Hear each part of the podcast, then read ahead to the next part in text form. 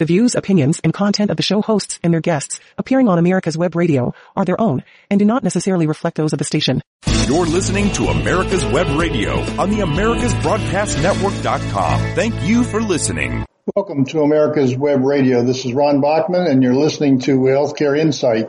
Today I want to go back to something many of us maybe have put out of our minds. Occasionally we'll see something on the evening news or read something on a uh, in a newspaper or on our, our phones, our our internet um, information sources, whatever it is, uh, and that's Ukraine. It's sort of been put aside with things like abortion and voting rights and the election coming up and all sorts of issues that we face in our daily lives. But I've come across a piece from a a really great thinker of our time. His name is Jordan Peterson. He's a psychologist and he has a very interesting take, a conservative take on many of the events and activities uh, that are around us in this world.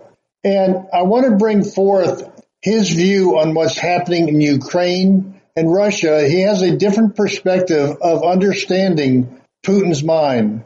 Mr. Peterson is a psychologist and he looks at world events and activities in a very thoughtful way. And his kind of thinking and his connections to many policy leaders in the United States and around the world can be very influential in the actions that we might take or might not take against Russia, against Ukraine, against other things that might be happening to affect the world. He is somewhat of a contrarian, so I think you'll find this presentation both informative, uh, stimulating in many ways, but insightful in ways that when I first heard it, I really was struck by the uh, nature in which he was psychoanalyzing, if you will, Putin, but also psychoanalyzing what's happening in the United States and how those two uh, were creating a conflict that really was not necessary. So let me stop here and jump into an interview with Mr. Peterson. So, Mr. Peterson, give us your perspective a little bit about what's happening in the Ukraine and with Russia. We are now several months into the conflict with Russia. I say we because we are all pretending here in the West that the real war is between Russia and Ukraine, but nod, nod, wink, wink, if we clandestinely, in some sense, provide full support to Ukraine, maybe the Russians, foolish and backward as they are, won't notice, and we can simultaneously pretend that we aren't flirting with the prospect of a long, arduous, and inconceivably destructive war. Dr. Peterson, I know you are a great thinker, a philosopher, and even a theologian, and you have been very strong in some of your beliefs uh, and, and analysis about what's happening on the world scene. What do you think about Putin as a person and about the religious connection of the Orthodox Church in Russia and their uh, complicitness, uh, their agreement, their their silence at times about the horrors that are going on in Ukraine and the actions that Russia has taken. I want to say at the outset that I think what Putin has done is unconscionable. God only knows what the impact will be. I also think that the collusion of the leadership of the Russian Orthodox Church is even more unforgivable. Dr. Peterson, you bring a particular insightful psychological analysis of situations and into the trying to delve into the mind of Putin as an example. Why do you think that's so important for Americans and our political leadership to better understand the mind of Putin? I also believe that the attempt to deeply understand the motive forces for this war, as it is very difficult to set things right, let alone avoid a similar future catastrophe or even to stop this conflict from spreading in the absence of such understanding. Dr. Peterson, I know you talk to a lot of other deep thinkers around the world, and one of those is Dr. Frederick Kagan. Can you tell me his perspective and what your take is, along with his analysis of uh, Putin and what really drives him? What makes him do the things that we in the West think are war crimes that make no sense? We don't understand it, but there is a basis for understanding him if we would just step back and listening to people like yourself and Frederick Kagan. Dr. Kagan essentially put forward the thesis that Vladimir Putin is a prototypical authoritarian and that Russia's foray into Ukraine might be properly viewed as an expression of the imperial expansionism that characterized the Soviet Union. So this is Cold War round two. Accompanying this view is the interpretation of Putin as a thug in the Hitlerian mold, carrying a chip on his shoulder, interested primarily in self-aggrandizement and capitalizing on Russian patriotism and an associated populist appeal to fortify his pretensions to empire and desire for an unlimited extension of personal power. Well, so far that doesn't sound like a lot different than what most of us have picked up from media and stories that Putin is just a, um, you know, is a narcissist. He wants to expand his own empire. He's got uh, sort of um, a self-guided um, uh, craziness that's driving him to be an egomaniac. Um, how is that any different from what you might think, or how does that fit into some mold that you think is a natural interpretation based upon our Western values and our Western ideas of leadership and world power. This perspective, which appears to characterize what might be called the Western patriotic response to the Russian incursion, has its very real justifications. It appears part of uniting in response to an enemy, part of justifying what is necessarily a binary decision process. Are we at war or not? If yes, then the question arises, is the enemy bad? By definition, otherwise the war is unpardonable. And if we believe that to be the case, we will enter the fray demoralized and compromise our chances of victory. So I guess what I'm hearing you say, and maybe what our audience is hearing, is that if we don't understand uh, motivations beyond sort of the obvious that our leaders have been telling us about or why we're into this war, then we're going to have a very hard time getting out of it or avoiding future wars.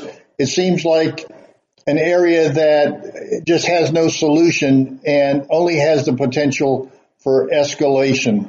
Is that really what you're saying? But one of the primary justifications for a war, perhaps, is that we have something to gain. I see that we have little to gain in the current situation, and certainly much we could lose. Russia is a nuclear power, and we run the very real risk of backing them into a corner.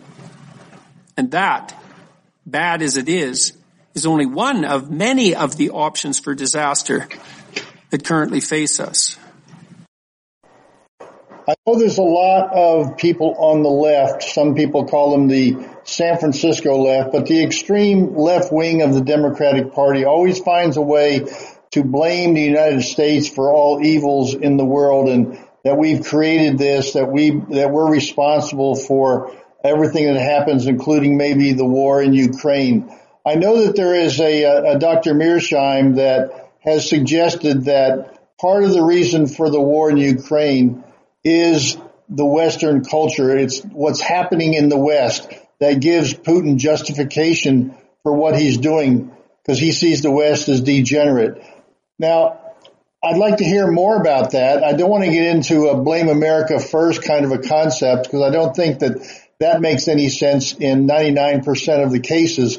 But in this case, I'd like to hear your thoughts and Dr. Uh, Mearsheimer's um, uh, analysis of how the West is at fault, not so much for the war uh, directly, but because of what we're doing in the West to diminish our own culture. I was concerned that Mearsheimer might be a Russian apologist in some relatively simple manner, although that does not seem to be the case.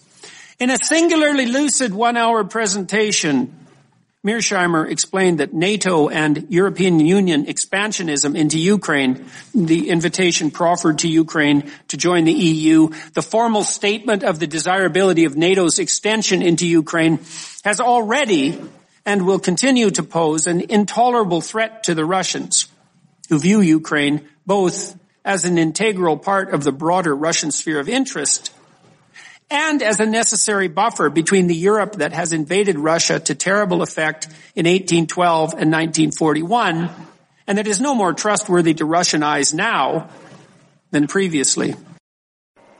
So Dr. Peterson, what I think I'm hearing you say is that Ukraine becoming more westernized under Zelensky is a threat to Russia, much as we were threatened uh, when missiles were put into Cuba.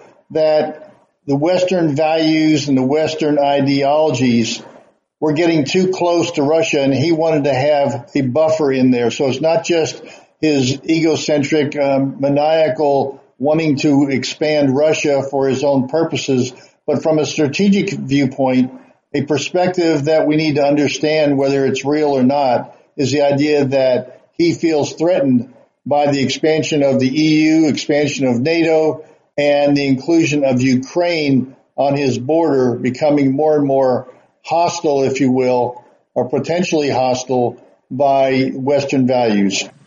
Mearsheimer compared the former element of that view to the U.S. Monroe Doctrine, which makes the Western Hemisphere sacrosanct with regards to, say, the movement of Soviet missiles to Cuba and the latter to the stark realities of the difference in the importance of Ukraine to Russia, crucial, and to the West, irrelevant except for the transmission of Russian natural gas and any and all current exploitation for the purposes of shallow moral posturing. So the West and understanding Putin's motivations for his own country's safety and protection is something we really haven't considered. We just see the analysis of him as a uh, as a crazy egomaniac uh, doing immoral things. But if the Ukraine is so important to him, why is the devastation of major cities and even areas that he may ultimately occupy? Why does that make any sense that he's destroying such civilian targets?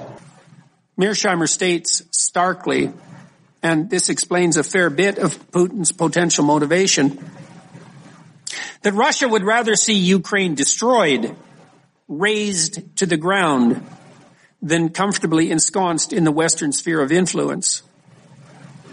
And Mearsheimer said that not last month or last week in response to the Ukraine incursion, but seven years ago in 2015. Well, that is clearly a new and disturbing perspective from my viewpoint, and maybe from many of the listeners out there, that the things that are going on may seem irrational to us and maybe really are irrational, but there is a basis on which Putin is taking those actions and destroying everything in sight, civilian sites, malls, uh, condominiums. He just doesn't want any ultimate influence from the West to take hold on his border, and he's that desperate in making sure that it doesn't happen. Well, let's take a quick break. I want to come back and I want to continue to explore the mind of Putin and what's really going on and how it is affecting our country as much or more than it's affecting Russia. Be right back. The Docs for Patient Care Foundation is your way to join the fight and become a member of an organization created by doctors for patients dedicated to fighting for your healthcare freedom and preserving the doctor-patient relationship. Get a pen and paper. Write down www.docsforpatientcarefoundation.org. That's www.docsforpatientcarefoundation.org. Go to our site and please make a generous tax-deductible donation and join the fight today. Thank you. If you love classic cars, you're gonna want to listen to the Classic Car Show with Tom Cox and Richard Lentinello on America's Web Radio. Live every Saturday at 9 a.m. Eastern at americaswebradio.com or on demand on your favorite podcast app. You're listening to America's Web Radio on the AmericasBroadcastNetwork.com. Thank you for listening. Welcome back to America's Web Radio, and today we are talking about looking inside the mind of Vladimir Putin. Why is he doing the irrational things that we think he is doing? Does he have a perspective that we can better understand so we can counter it, so we can negotiate with him, so we can end what might be an increasing war that could lead to a nuclear conflict? what is happening in the mind of Putin. It's a scary thought, but Dr. Peterson and Dr. Mearsheimer have been looking at this and have very unique perspective that I think this audience uh, will learn from and try to understand what might be going on as we move forward with this war that doesn't seem to have a good outcome. There's no way that Russia is just going to give up given its nuclear weapons and the nature of the threats that they see. So let's step back a little bit with Dr. Peterson and have him describe a little bit more of the history that most of us have never learned in school or maybe don't even know or understand uh, what was happening leading up to the Russian invasion of Ukraine. Mearsheimer also claims that the Ukraine president Yanukovych deposed in 2014 in the aftermath of widespread pro-EU protests, was the clear favorite and choice of the Russian-speaking Ukrainians who overwhelmingly occupy the southeastern section of the country, while Zelensky, the current president and supporter of all things Western, was and is supported by the Ukrainian speakers who live in the northeast. Add to that as well the fact that the Ukrainian speaking supported government has placed increasingly draconian restrictions on the language rights of the Russian speakers in the Northwest, a fact all Westerners balancing the complexities of multiple languages in their own countries should be particularly sensitive to and understanding of. All this to say that Putin and the Russians have their reasons for concern over the situation in Ukraine. I know, Dr. Peterson, that you and your colleagues don't bring that forth to excuse or to accept what Putin is doing, but as part of the understanding of his mindset so that we might better be able to uh, come to some resolution down the road or to understand a little bit more about some of the threats that Russia feels that we might be able to negotiate away rather than uh, getting the conflict resolved through war or expanded war. But tell us more about um, Russia as a deliverer of, um, of petroleum, of uh, gas, of oil, uh, as a petro giant, if you will. What is the threat that Russia might feel on that front, since most of their economics is really derived from the sale of oil to other countries. We could reasonably add to these two theories of the conflict some observations about the energy front.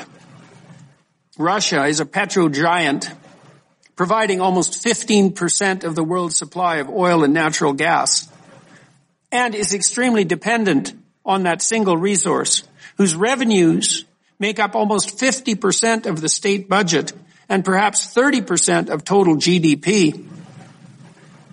Almost half of the Russian fossil fuels exported make their way to Europe, which has allowed itself to become dangerously dependent on such outside sources for one of its primary necessities, not least because of its faux moral stance on issues of the environment.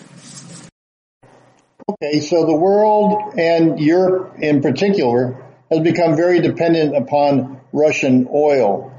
How does that Russian oil get to Europe and what part might that play in this conflict with um, Ukraine? It's not so easy for the Russians to get their oil and gas to market, partly because the behemoth country is remarkably landlocked in a practical sense. They've had to build extensive pipelines to do so. The two of those that serve the European market, upon which the economy of Russia is fundamentally dependent, pass through what are now other countries. This is not convenient, to say the least, for the Russians has caused no shortage of conflict between them and Ukraine specifically, and has certainly encouraged constant Russian interference in Belarus, which is in some real sense a puppet state of its larger partner.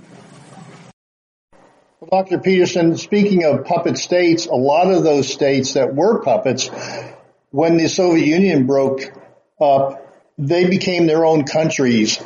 And the oil and gas that were in those countries went with those countries, did they not? And what threat is that now that Russia has enormous oil resources? but many of those resources uh, didn't diminish their total by all that much, but it actually left deposits of oil in these other countries that broke away. What kind of a threat are those other countries and are they able to supplant Russian oil uh, as they have westernized their economies and might find markets in Europe? When the Soviet Empire collapsed, the huge oil fields around the Caspian Sea suddenly found themselves in the hands of the new countries of Kazakhstan, Azerbaijan, Uzbekistan, and Turkmenistan. After 1989, these resources attracted major attention from Western energy companies. And untrammeled production from the new countries posed a threat to Russian domination of the European energy market.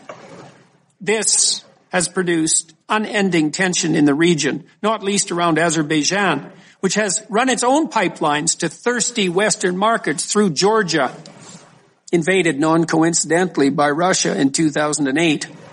Turkey and Albania, thus partially circumventing Russian control over petro export. Okay, so I'm now seeing the insight, the um, geopolitical, geo petro arguments that were going on where we had all these wars in the Middle East around oil. Now the oil that are in these post-Soviet countries now has become the center of what's really happening. So it's not just Putin invading to gain land, but there is a reason behind this that we, at least I haven't heard of before. So this is pretty interesting news. Can you give us a little bit more of the background and the threat that the Soviet Union might be seeing as many of these oil reserves become potentially westernized and threaten the lifeblood of the Soviet Union's economy? The fact of this relative emerging independence has also allowed Azerbaijan to move further away from the Moscow-centered sphere of influence and sets a worrying example in the Russian view to other developing post-Soviet countries in the area. Add to that the fact that 80% of Russia's oil and gas exports once had to pass through Ukraine, although this problem has been remediated somewhat, and the stage was and is set for trouble. So after Ukraine became a little bit more westernized and had those pipelines going through it that Russia needed, um, what was the Russian response or what was the Russian request about that pipeline and what was the Ukrainian response to that Russian request? Shortly thereafter, the Russians demanded that Ukraine turn over ownership of the pipeline system traversing that country to them. This request was refused. In response, and during the winter, the Russians briefly turned off the taps supplying Ukraine with the petro resources upon which that country was also acutely dependent. So again, as we sort of mentioned earlier, much of this Ukrainian war is really about oil and gas. So what do we know more now about the oil and gas resources that are actually contained within the borders of Ukraine that Russia may have its eye on or feels that is rightfully theirs? It is also the case that Ukraine has immense and relatively recently discovered, circa 2010, petro resources of its own, particularly around the Caspian Sea and in the Northeast. Enough natural gas, for example, so that it could have become a major supplier of that resource to Europe and thereby pose a threat to European reliance on Russian resources. Ukraine also possesses, although perhaps not after the current war, immense storage capacity for petro resources, another asset that could limit the influence that Russia can exert over its European customers by providing a buffer against any suddenly imposed limitation of supply. So it's becoming more and more clear that this war is not about territory expansion. It's about controlling petro resources, the oil fields that are there that could threaten the ultimate demise of Russia because that they make you know most of their economic gain, most of their GDP is off the sale of oil and gas reserves to Europe and to other countries around the world. And getting that to Europe has been critical and these other countries have resources who are now independent. They used to be under the Soviet Union and are now free from that. So what has Ukraine, for example, done recently in terms of trying to exploit or to develop those resources within its country that created a more imminent threat to Russia?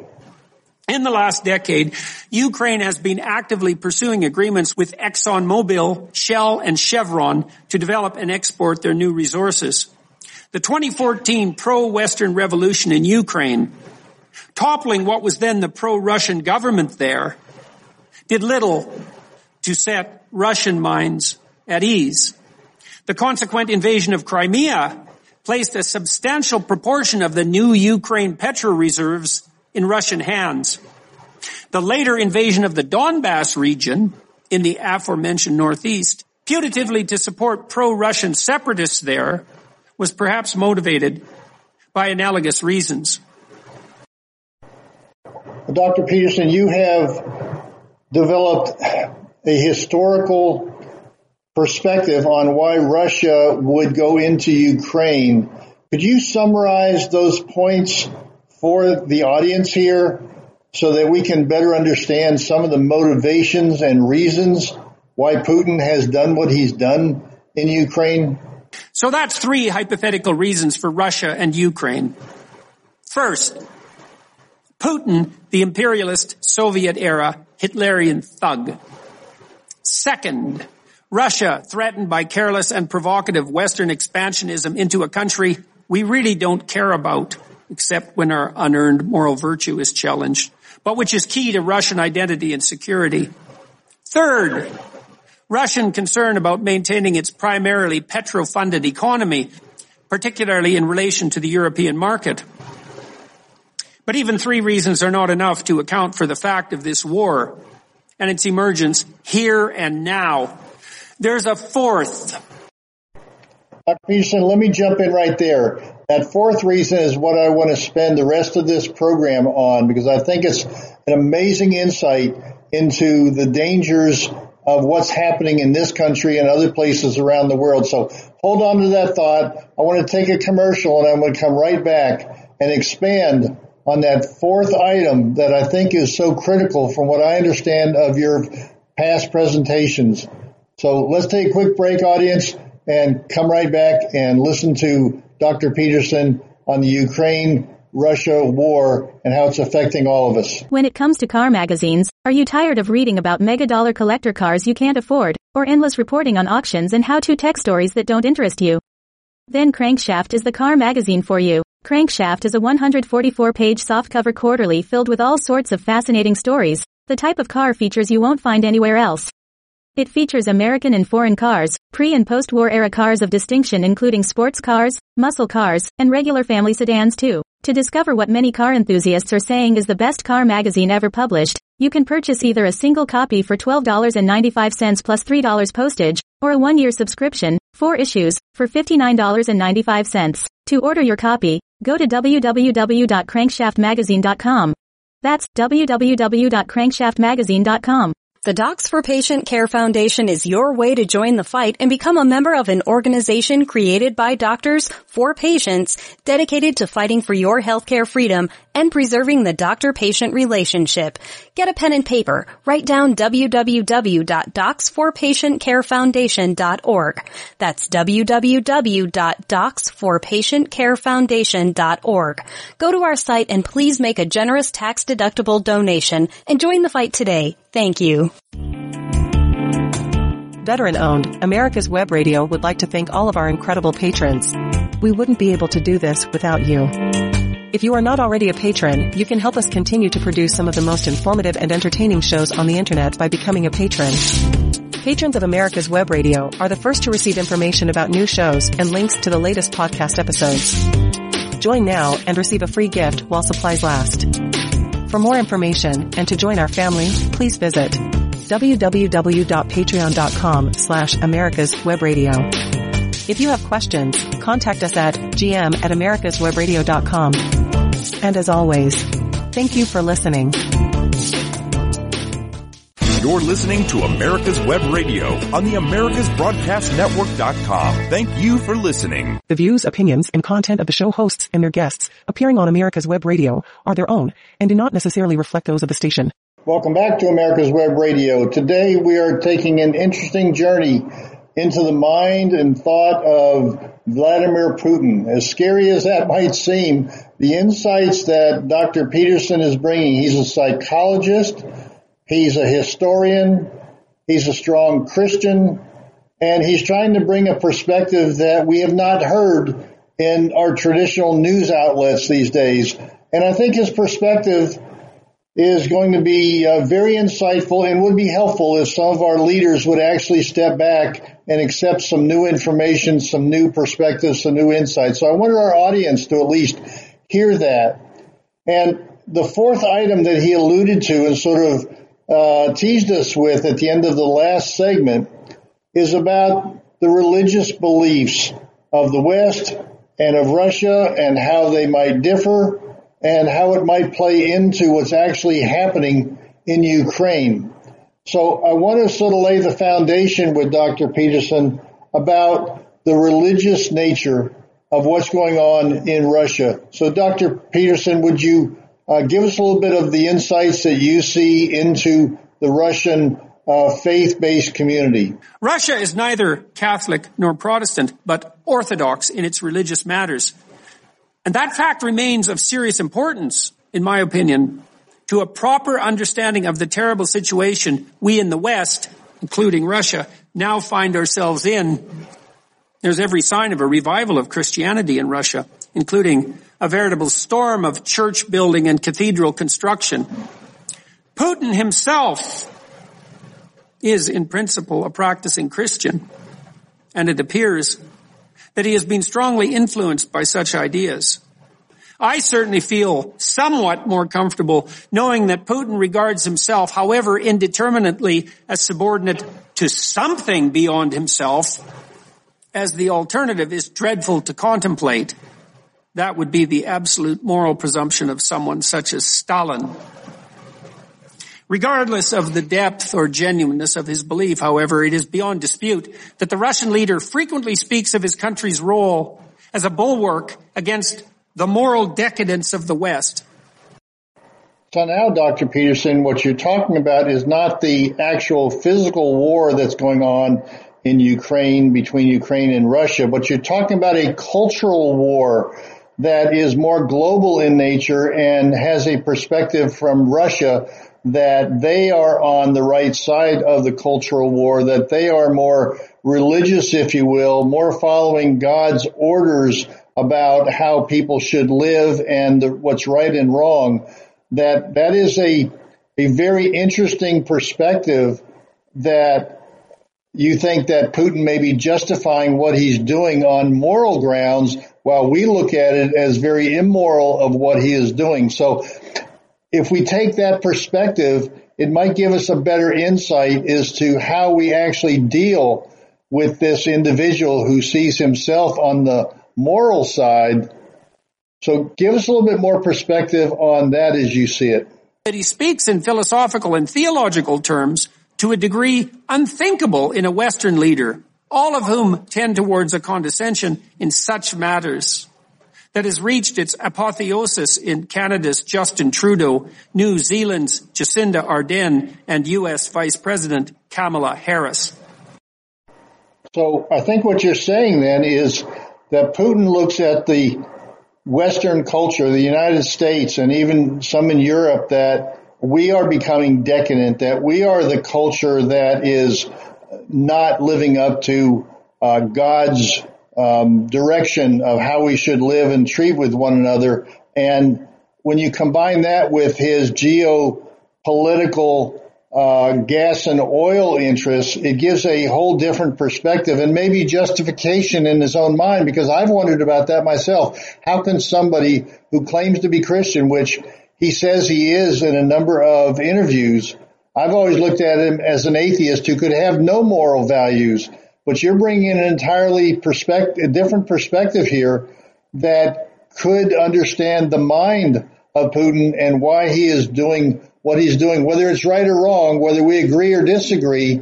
It is an understanding of Putin that uh, is very different from what we might otherwise think. So let's explore that a little bit more. Putin regards the current West as decadent to the point of absolute untrustworthiness, particularly on the cultural and religious front.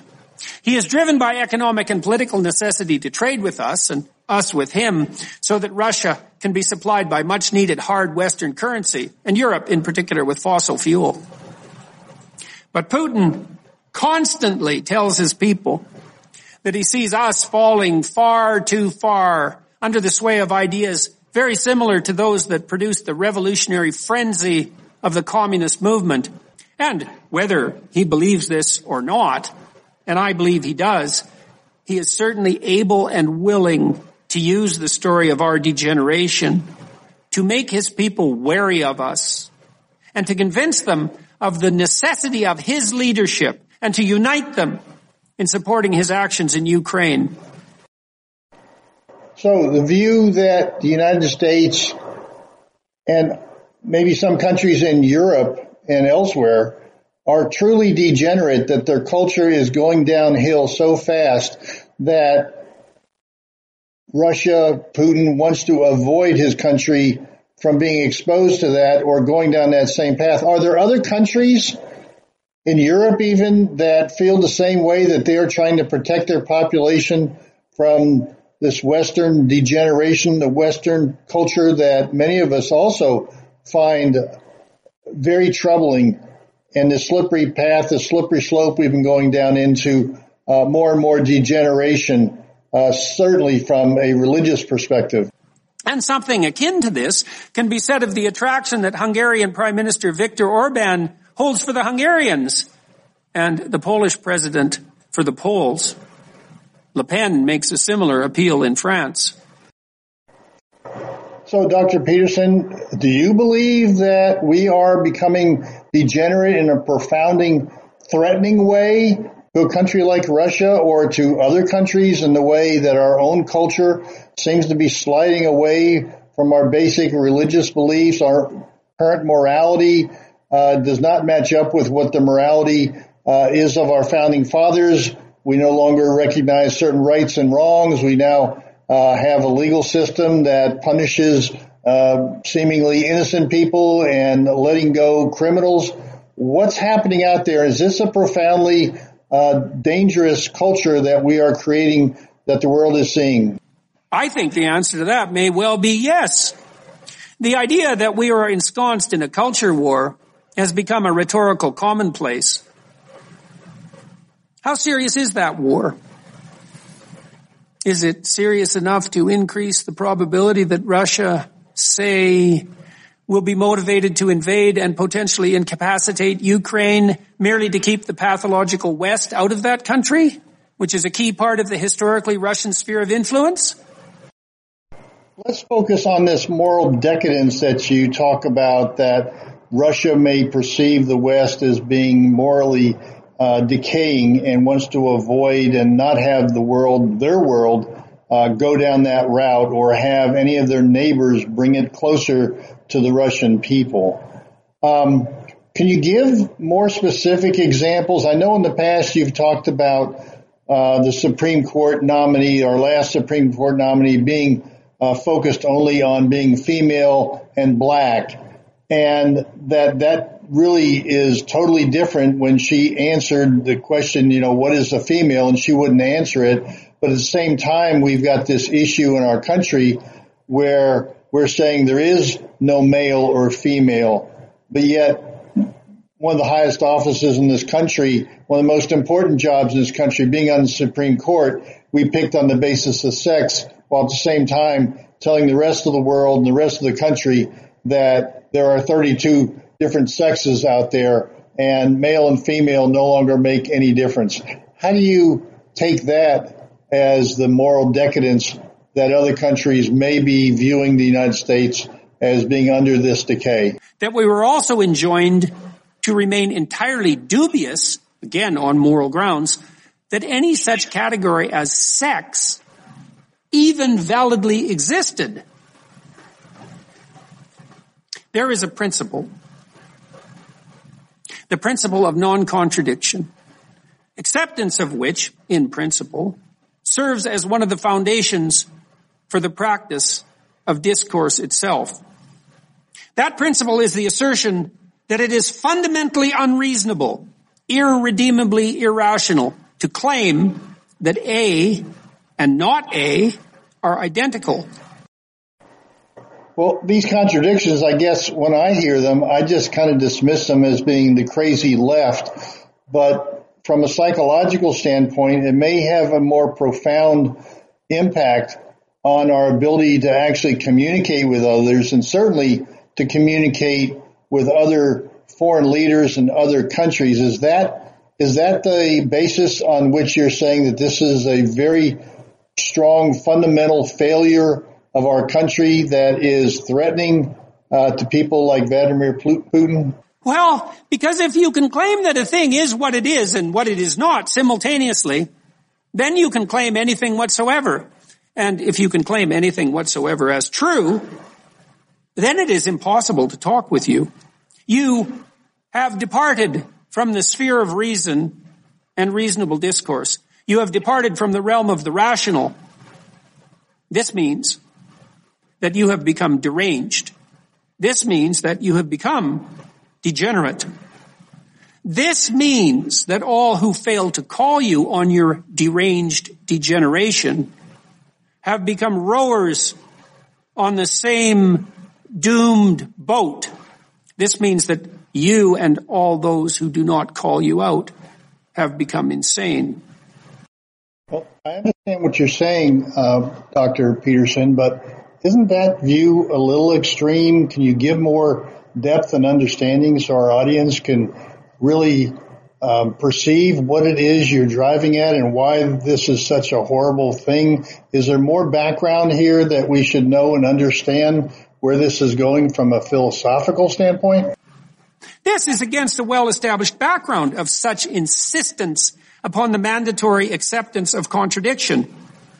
In our society, all sexual proclivities and desires, no matter how rare dangerous or socially disruptive are not to be merely tolerated, but must be celebrated.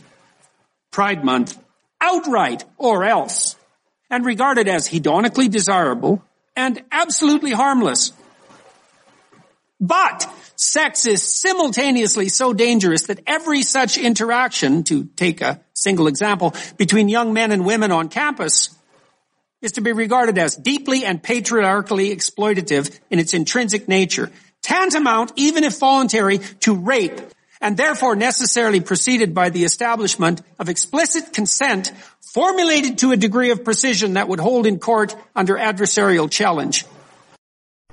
Well, Dr. Peterson, you've certainly given us all some interesting ideas and food for thought. Let's take a quick commercial break and we'll come right back to our final segment on America's Web Radio and continue this discussion of trying to understand the psychology of uh, Putin, Russia, the implications of the Ukrainian war, uh, the religious perspective of it, and also the economic and petrochemical uh, aspects of it. We'll be right back. Hey folks, this is Victor with the On Point with Victor show. Make sure you listen every Tuesday 1 to 2 only right here on America's Web Radio, the On Point with Victor show. Remember folks, I'm not angry.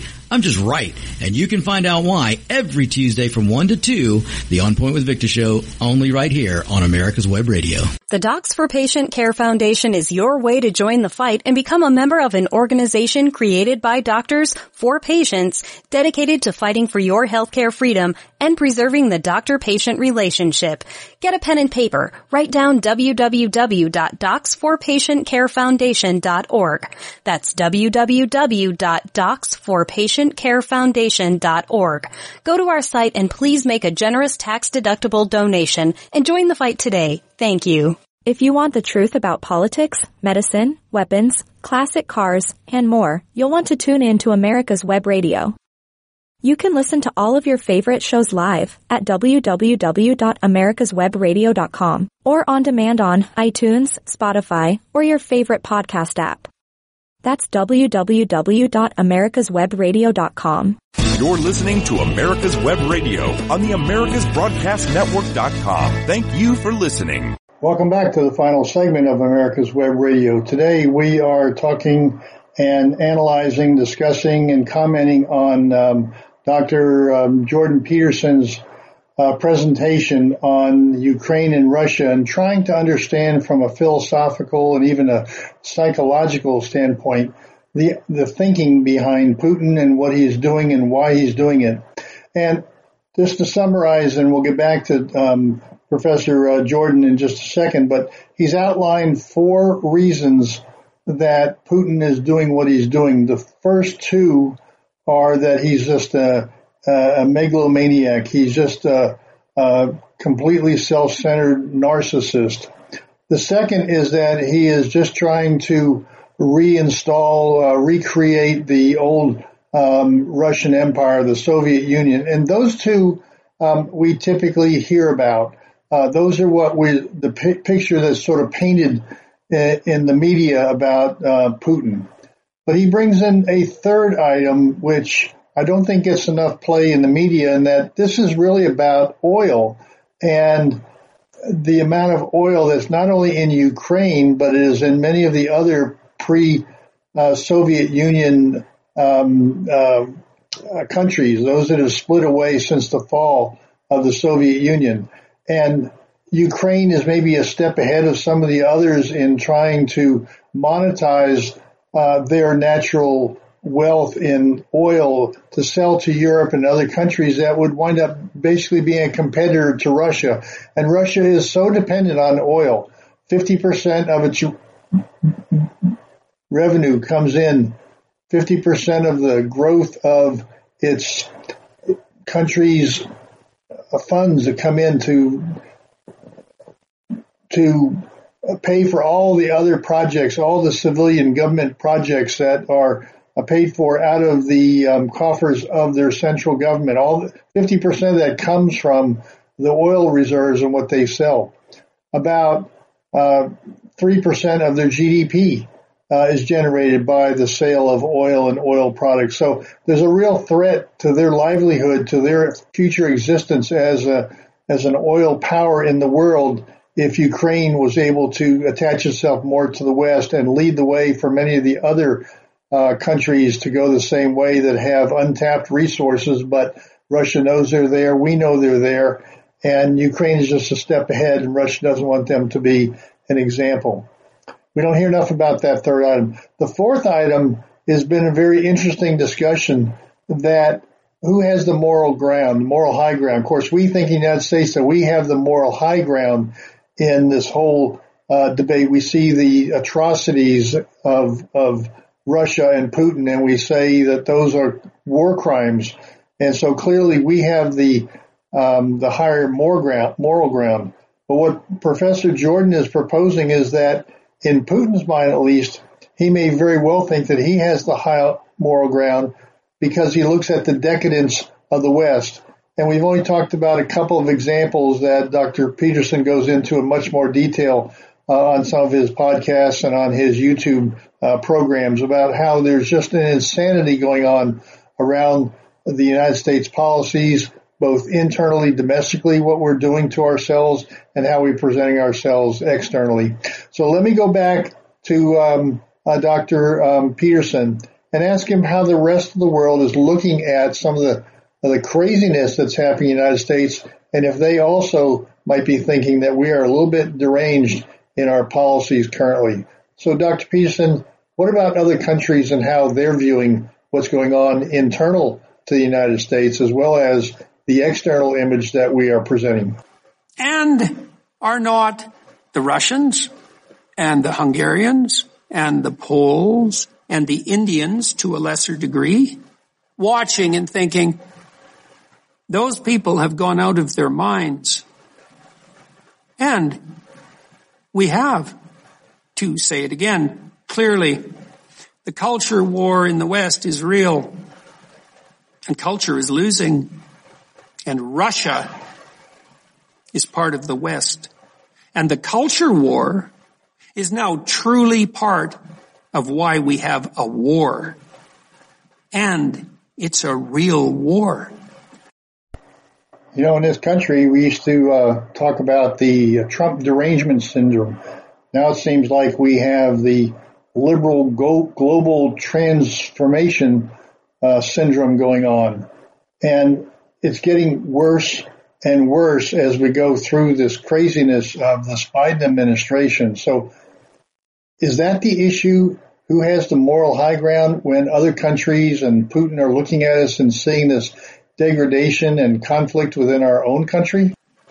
And it is certainly the case that we do not, therefore, have all the moral high ground for some part of the reasons that Mearsheimer details and for these reasons of insanity. In fact, how much of it we have at all is something rightly subject to the most serious debate.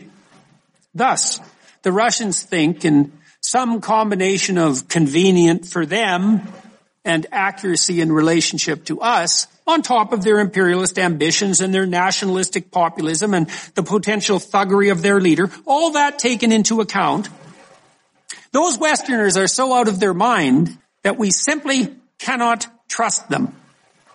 Those Westerners are so out of their mind that a devastated but neutral Ukraine is preferable to a functional bordering state aligned with the US and Europe.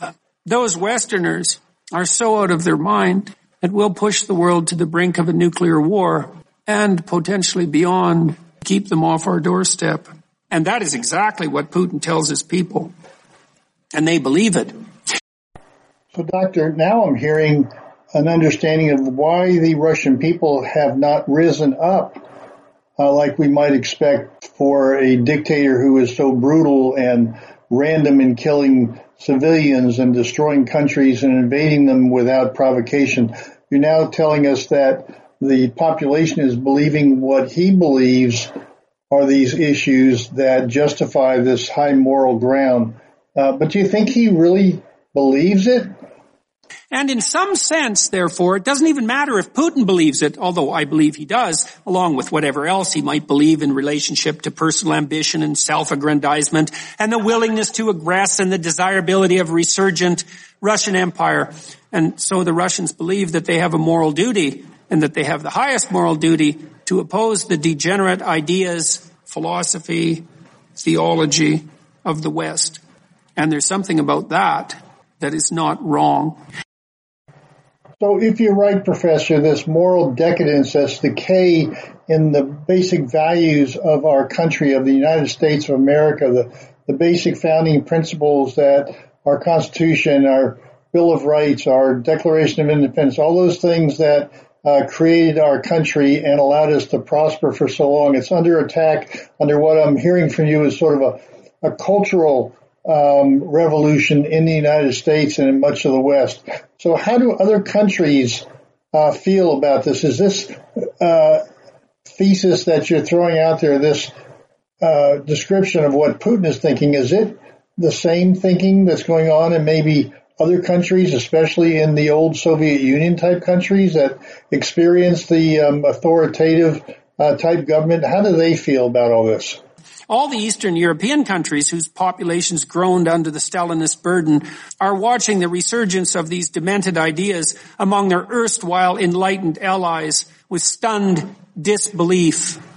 Romanians, Estonians, Hungarians, Albanians, all those countries characterized by a traumatic wisdom, all extremely unhappy that those who should know better and who have built their economic strength and based their freedom on ideas that promote equality of opportunity, but denounce enforced equity or equality of outcome, kowtow to the resentful, faux moralistic, opportunistic, anarchic narcissists of the radical left.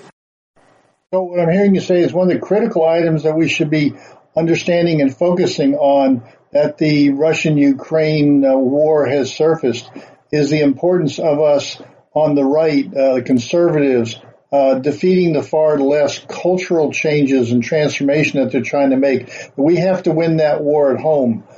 But as we look at Ukraine and the actual war that's going on, not the cultural war at home that's connected as you've described, But if we look at the actual war, what are some things now that you've analyzed the psychology of Putin? What is it you would suggest we do to try to end the actual war going on between Russia and Ukraine?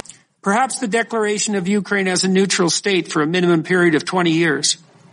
Perhaps a new election in Ukraine subject to ratification by joint Russian Western observers.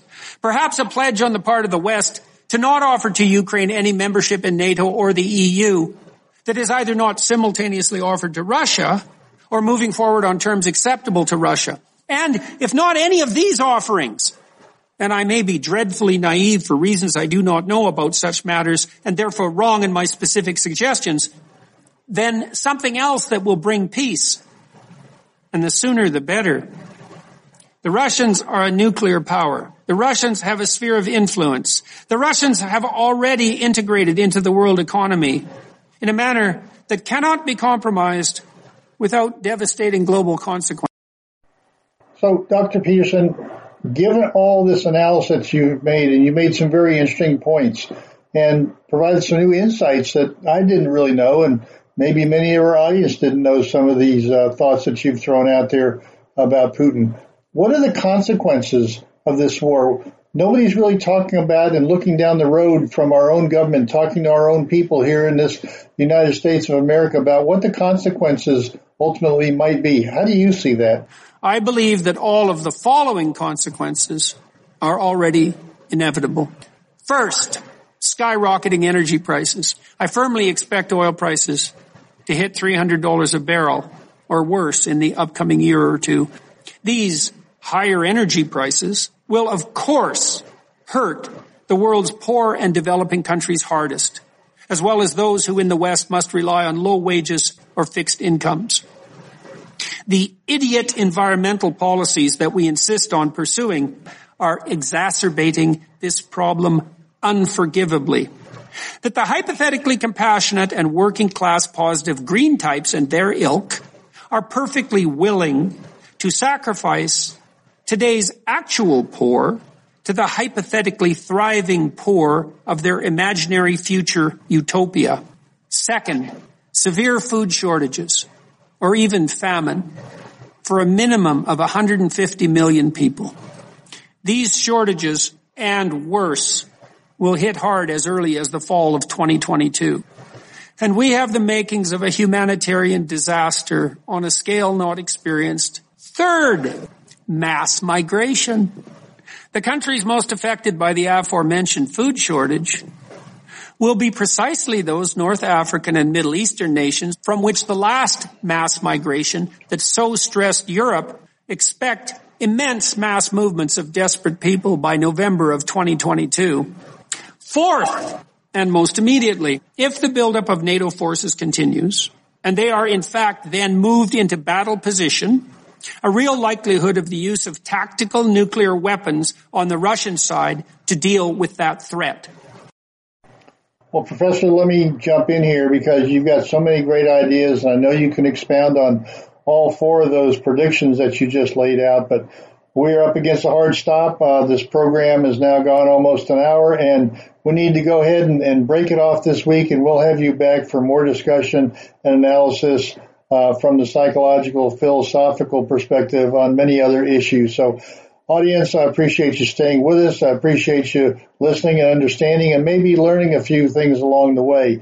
At least the provocative thoughts and ideas that I've not seen expressed anyplace else in our media. So join us again next week on America's Web Radio. This is Ron Bachman signing off for Healthcare Insight.